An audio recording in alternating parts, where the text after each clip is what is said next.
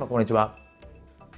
弁護士をしております中野秀俊と申します。今日のテーマなんですけれども NFT というのは仮想通貨有価証券ポイントというテーマでお話をしたいというふうに思います。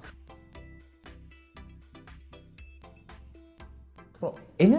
なんですけれども、まあ、どんどんどんどん知名度も上がってきてなかなかこう市民権を得てきた感があるんですけれども結構質問に多いのはですね NFT っていうのはそもそも法律上何なんだっていう話なんですね。仮想通貨、まあ、暗号資産なの？有価証券なの？ポイントなの？という話なんですけれどもこれに関してはですね機能によると。NFT のそのどういう機能を持っているのかにもよるかなというふうに思います。なので NFT だからこうというよりもこの NFT はこういう機能を持っているからこういう分類になるんですよっていうところになるなるかなというふうに思います。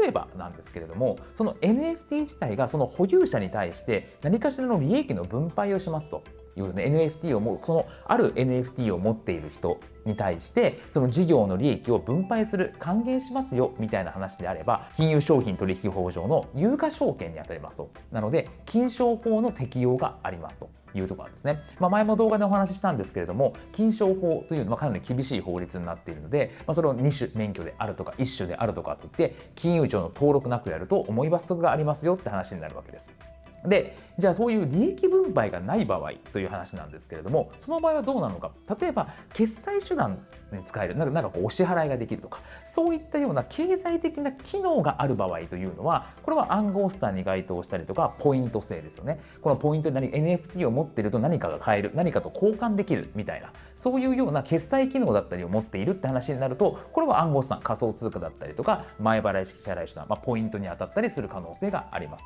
というところです。でこの、まあ、利益分配もなくって決済手段にもならない。何もお支払いも使えないみたいな話になっている。っていうところになっているとこれは金商法とか、まあ、資金決済法みたいな話にはならないのでこう金融規制とかを受けないっていう話になりますというところなので、まあ、この NFT というものがどういう機能を有しているのかにもよっても違ってくるというところがあるので例えば自社でこういう NFT を発行したいだとか、えー、いう場合についてはこの NFT の機能に着目して法律上の分類を考えるといいかなというふうに思います。本日も動画をご覧いただきましてありがとうございました。